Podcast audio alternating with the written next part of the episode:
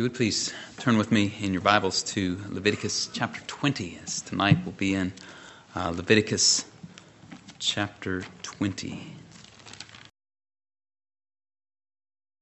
Moses writes to us under the inspiration of the Holy Spirit, and he says this Then the Lord spoke to Moses, saying, You shall also say to the sons of Israel, any man from the sons of Israel or from the aliens sojourning in Israel who gives any of his offspring to Molech shall surely be put to death. The people of the land shall stone him with stones. I will also set my face against that man and will cut him off from among his people, because he has given some of his offspring to Molech, so as to defile my sanctuary and to profane my holy name. If the people of the land, however, should ever disregard that man when he gives any of his offspring to Molech so as not to put him to death, then I myself will set my face against that man and against his family, and I will cut off from among their people both him and all those who play the harlot after him by playing the harlot after Molech. As for the person who turns to mediums and to spiritists to play the harlot after them, I will set my face against that person and will cut him off from among his people. You shall consecrate yourselves, therefore, and be holy, for I, the Lord your God, for I am the Lord your God. You shall keep my statutes and practice them. I am the Lord who sanctifies you.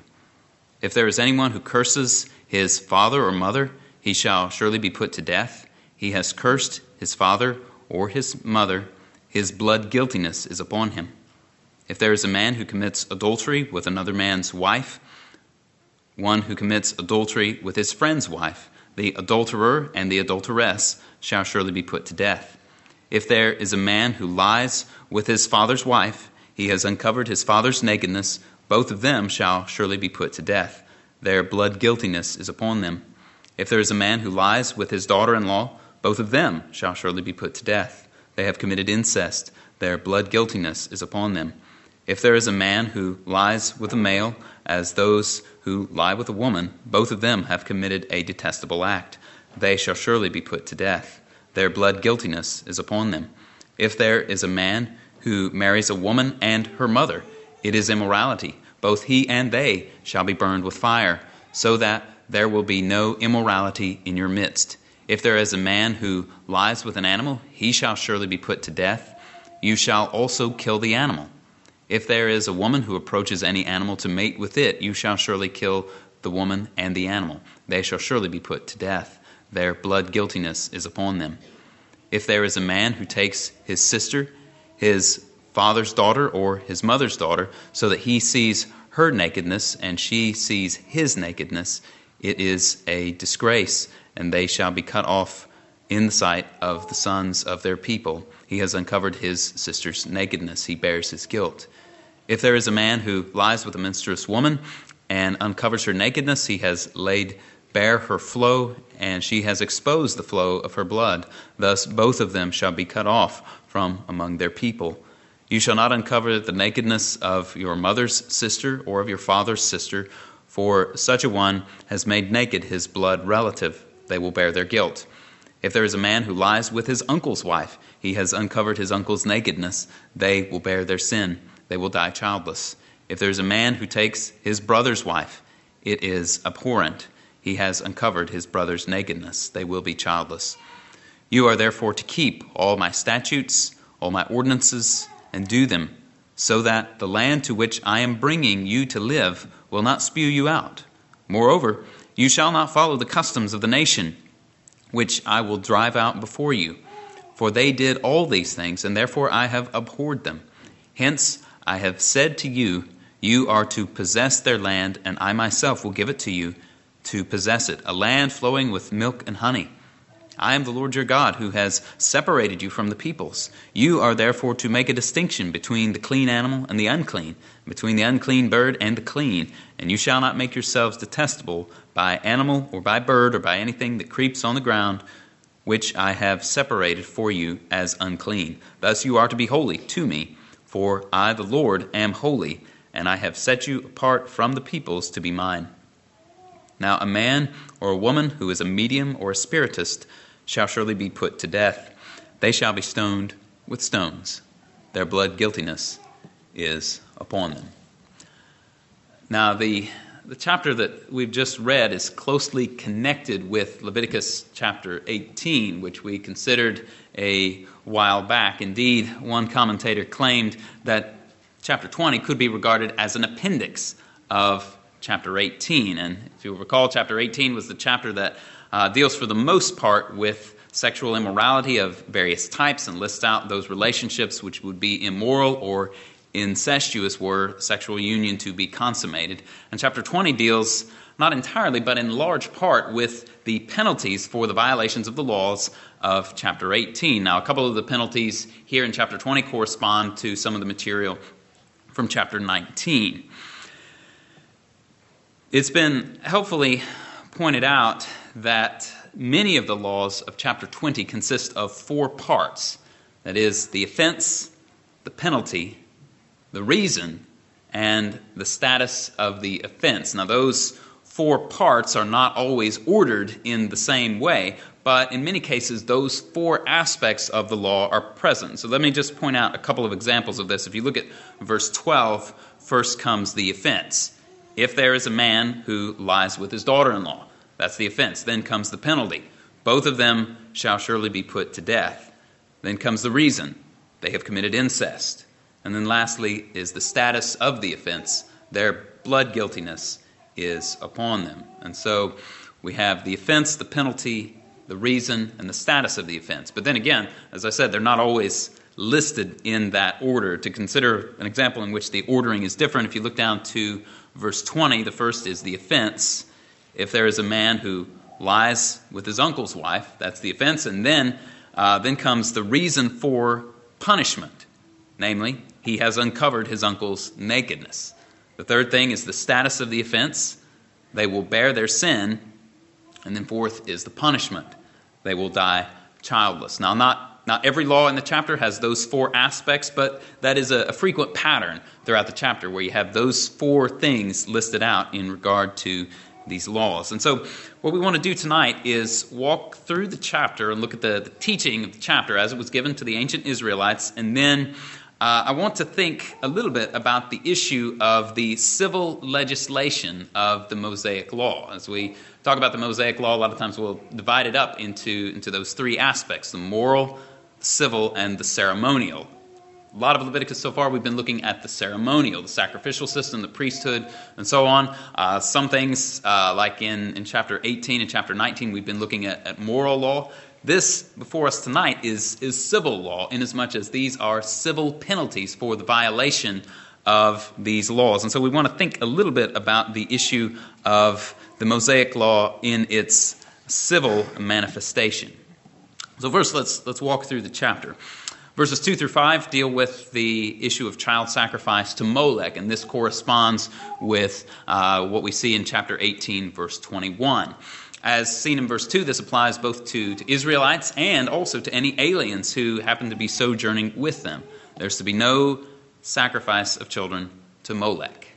Now, Molech has been described as a deity who was believed to have resided in the underworld. He required child sacrifice as the price for the fertility of a family and prosperity of its land. In essence, child would be sacrificed for the purpose, so it seems, of the, the well being of the family, the well being of the mother and father, and the well being of the rest of the family that would follow.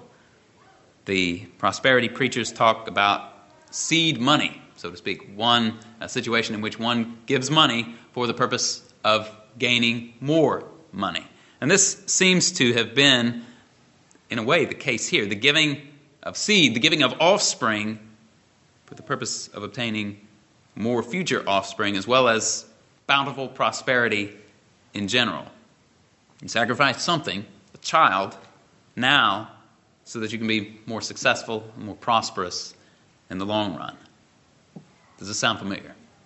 Does this sound familiar at all? The secular abortion of modern times does not bear a one to one resemblance with Molech worship for sure, but there's, there's certainly some overlap. Like sacrifice now so that you can be more successful in, a, in the long run. Kill a person now, take an innocent life now so that you can be more successful in the long run. In addition to the taking of an innocent life, which occurs in our context and did occur in theirs also, there's also the, the issue of the explicitly idolatrous overtones here in the ancient world, which are generally lacking in our context. And thus, the offense is described in verse 3 as defiling the Lord's sanctuary and as profaning the Lord's holy name. And such an offender was to be stoned. And if the people did not take the initiative to stone him, the Lord himself would set his face against this offender and against his family and cut them off, which seems to indicate that the Lord would prematurely sort shorten the life of such one. This was serious. This was sin against the Lord. It was combination of idolatry and murder. Then in verse 6, we have the punishment for seeking out mediums and spiritists, which is violation of the law from back in chapter 19, verse 31. In this case, we're told that the Lord himself would set his face against the person and cut them off. And then verses 7 and 8 follow up with this call to holiness, as we've seen in recent weeks from chapter 19. Again, the Lord sanctifies his people, it is he who makes them holy, and therefore, because of this, his people were to actively set themselves apart from evil to be holy as he is holy. They're to keep his statutes and not bring in defilement upon themselves, because they've already been separated and made holy to the Lord. They must not, therefore, turn back to the ways of wickedness and bring defilement upon themselves. then, verse 9, we have the, the penalty for the cursing of father or mother, which is violation of the law as given in chapter 19, verse 3, and the penalty is death. He who curses father or mother, we are told, has uh, brought his blood guiltiness upon him. His blood is upon his own head. And then verses 10 through 21 contain the penalties for, uh, for sexual deviance committed in violation of the laws of chapter 18. And as you'll notice, the penalties here are not all the same. The sins are different from one another, different levels of heinousness, and therefore the penalties are different. And so you have the death penalty prescribed for both parties in adultery, verse 10, for both parties in the case where a man lies with his father's wife, verse 11, for both parties in the case in which a man lies with his daughter in law, verse 12, for both parties in the commission of homosexual intercourse, verse 13, for all three parties in the case where a man takes a woman and her mother in verse 14. In that case, uh, you have a, uh, an exceptional penalty in that the bodies of the offenders were to be burned. And then verses 15 and 16, bestiality, whether committed by man or woman, was to be punished with death, both for the human and for the animal involved. And then, if you look to, uh, to verses uh, 17 uh, through 21, especially uh, especially after the, uh, the first one or two instances there, the, the penalties shift a little bit. And so the penalty uh, of incest between a brother and sister was, uh, was that of being cut off, seemingly, seemingly by death. And the, the language there used in the middle of the verse, which defines the situation as one in which, quote, he sees her nakedness and she sees his nakedness, is thought uh, it's thought by some to indicate the, the mutual consent of, of the relationship. In other words, this is not just one party taking advantage of the other. There, uh, the, the language used here seems to, seems to indicate mutual consent of both parties to the relationship. And uh, the, the same penalty uh, for that is applied uh, to the case in verse 18 a man lying with a woman during her menstrual period. Now, I spoke at greater length on this, this issue of relations during menstruation back uh, during the sermon on Leviticus 15, and so I don't intend to, to rehash here. If you, if you have uh, questions about that and you weren't here, I'd encourage you to, to go back and listen to the sermon on Leviticus 15. It's, it's posted on, on the website, and there's audio recording there. In, uh, in verses 19 through 21, then the penalties become lesser. Verse 19, the penalty for sleeping with a, an aunt who is related by blood is that both will bear their guilt. Verse 20, the penalty for sleeping with an uncle's wife, that is, an aunt related by marriage, is that they will bear their sin and be childless. And then in verse 21, the penalty for sleeping with a brother's wife is that both would be childless. Now, obviously, verse 21 raises the question about the, the issue of levirate marriage.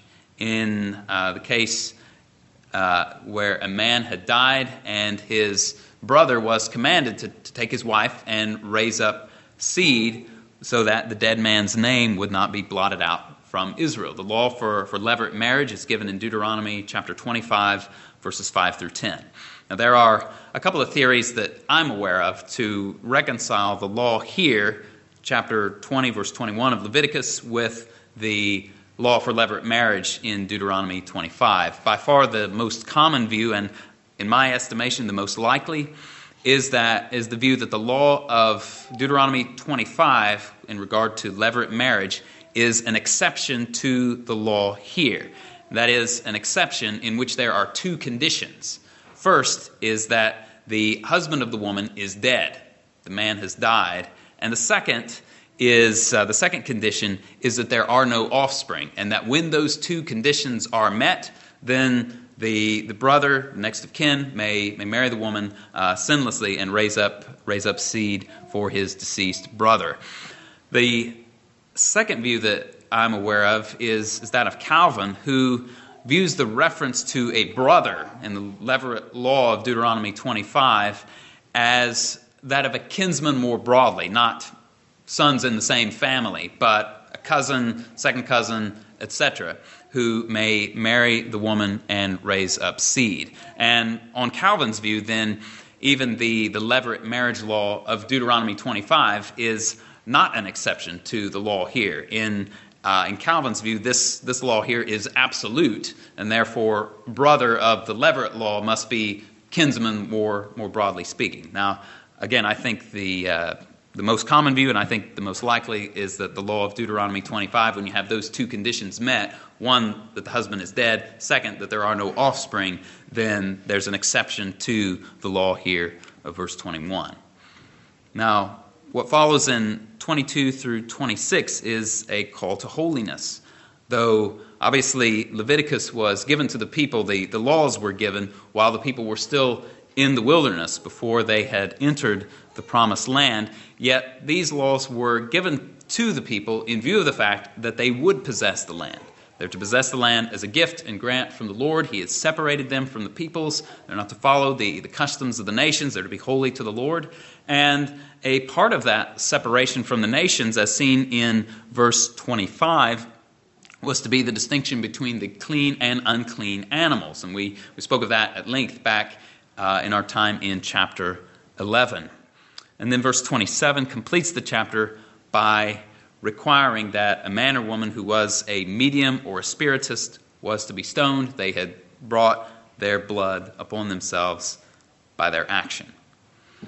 And so, what we have here in this chapter largely are civil penalties which were to be executed by the nation of Israel upon evildoers of various kinds. And therefore, now may be as good a time as any to discuss what relationship, if any, the civil laws of the Mosaic Law should or should not have to nations in the present time. Now, there is a belief known as theonomy, which holds that the civil law of Moses ought to be the civil law of nations. That name, theonomy, comes uh, from the word theos, meaning God, and nomos, meaning law. So, theonomy God's law. Those who hold to such a position would advocate for the wholesale implementation of Mosaic civil laws into the laws of the nation where they live.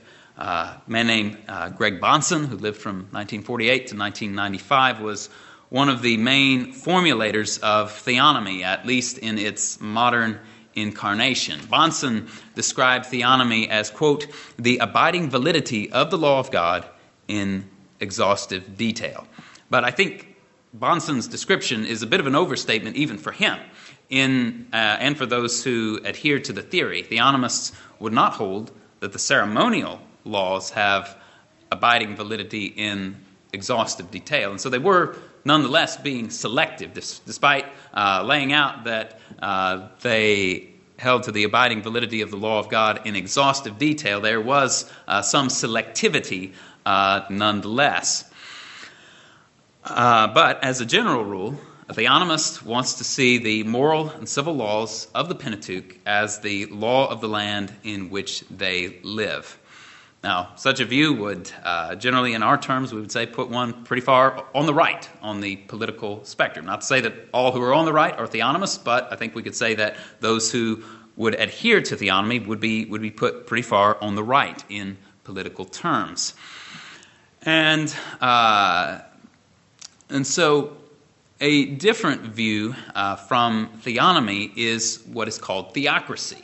A theocratic view of the state is the belief that the civil government not only has authority over commandments 5 through 10 of the 10 commandments, but also commandments 1 through 4 as well. That is, that the civil magistrate has the authority to suppress idolatry, blasphemy, Sabbath breaking, etc.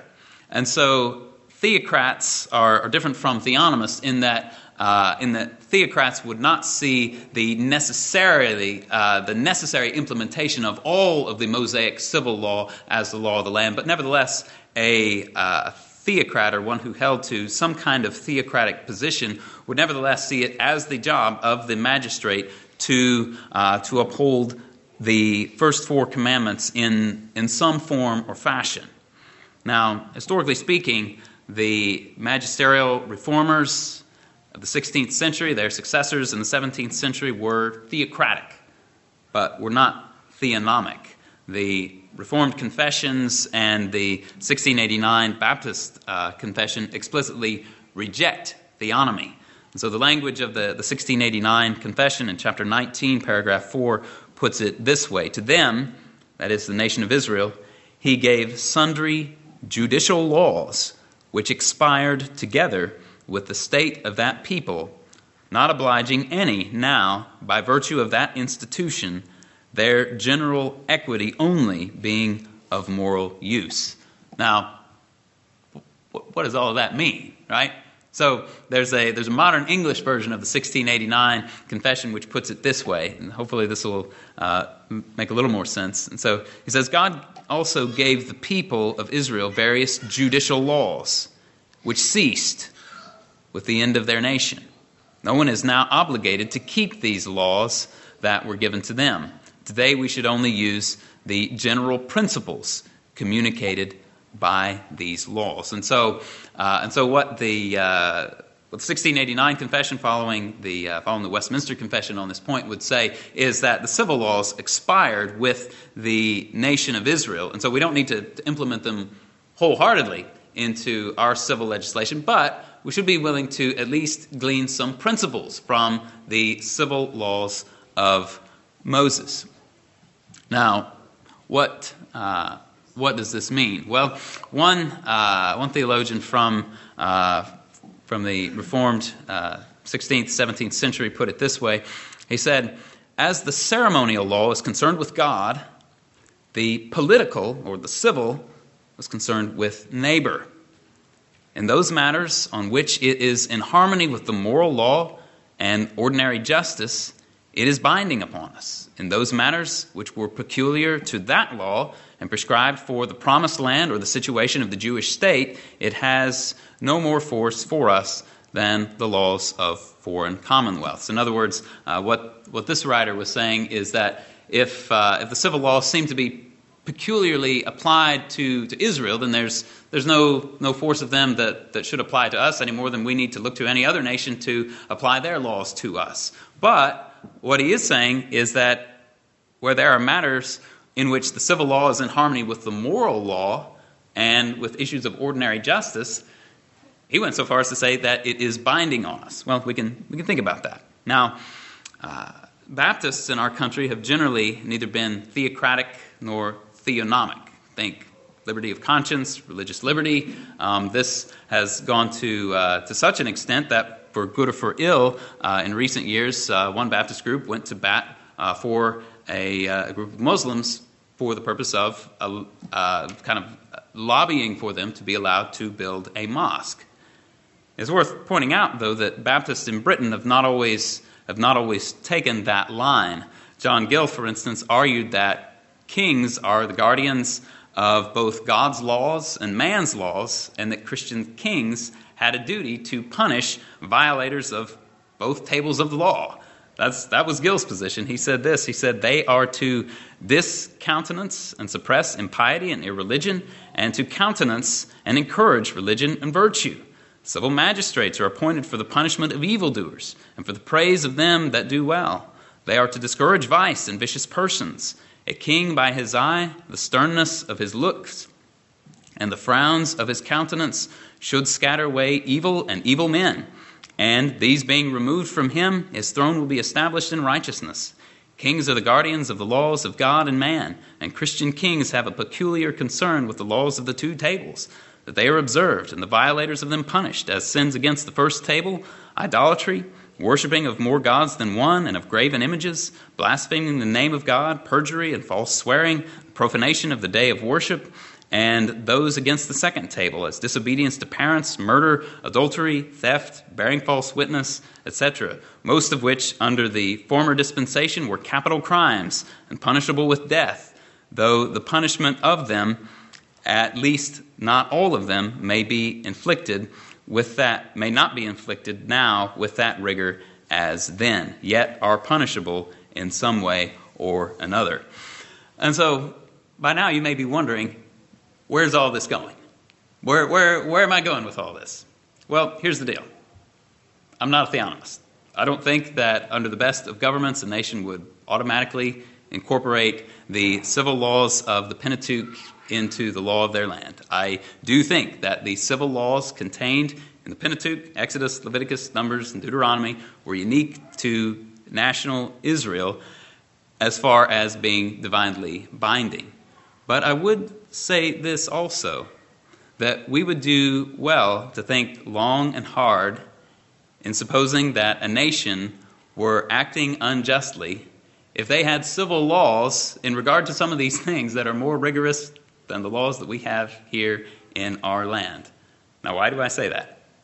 How can I say that? Well, I say that because even though these laws and their necessary enforcement has expired with the nation of Israel, these laws, as given, were not unjust. These laws were good. These laws were given by God Himself. And though the strict penalties were severe and strict, we should be quick to add that they were not too strict, and that the penalties were not too severe. How could they be? How could any person who believes that these laws came from the mouth of God Himself say that they were too strict, that they were too severe, or that they were unjust. If God can command Adam and Eve about a tree in the garden and say that on the day you eat of this fruit, you shall surely die, how is it too much for God to say, if you sacrifice your offspring to Moloch, you shall die? How is it too much for the God who says that to say, if you commit adultery, you shall die? Now, again, let me be clear. I'm not saying that a nation needs to necessarily establish the death penalty for adultery or incest or homosexuality or bestiality. But, again, I say these laws were not unjust. One writer uh, commented well, I think, that uh, he put it this way. He said, The characteristic which pervades the judicial laws of Moses is that of justice, the giving to every man according to his deeds, that is, the desert of his deeds, without reference or with a very subordinate reference to the prevention of crime or the reformation of the criminal. This law knows nothing of that sickly sentimentalism which sympathizes with the criminal instead of sympathizing with virtue, which has tears to weep over the murderer, but none for the murdered man or the murdered law. It knows nothing of an Epicurean utility which can calculate the value of an innocent life that has been sacrificed or helpless virtue which has been trodden down under the heel of oppression, but it responds to the original, unperverted moral instincts of our nature the instinct of resentment, of indignation, of wrong as wrong, the feeling that the sinner deserves to be punished for his sins, and whatever the consequences of his sins may be to others. Now, My grandfather had a one word expression. He would say, Yeeks. Yeeks. Talk about criminal justice reform. I think that we may have become somewhat anesthetized to what real justice sometimes requires. We live in a time and place where we are used to duly convicted criminals getting a slap on the wrists and going back out and perpetrating further crimes. This is, this is not the way things have always been. Uh, one commentator from olden times was commenting on verse 15 in the chapter, and he said, The beast was killed as an instrument of the crime, just as a forger of deeds is hanged with his pen and counterfeit seals, and a conjurer with his magical books and characters. There were times and places where forgers were hung, where people who were conjuring, dealing in witchcraft, spiritists, that kind of stuff, were dealt with as capital offenders. The laws of lands used to deal with folks more sternly and more strictly than they often do now. And I think living as we do in a, a, much more lax situation than historic Israel and a much more lax situation than much of world history has been, I think we would do well to, uh, to sit back and think before we pontificate to other nations that actually do criminalize some things that are criminalized here. And criticize these nations and say, well, they need to, get on board and learn about human rights or the image of God or whatever else we might say. Before we do anything of the sort, we ought to grapple a little more seriously, I think, with the civil law of Moses. Again, it's not, not necessary that nations adopt these civil ordinances as their laws, but again, these laws are not unjust. These are not barbarous monstrosities of justice.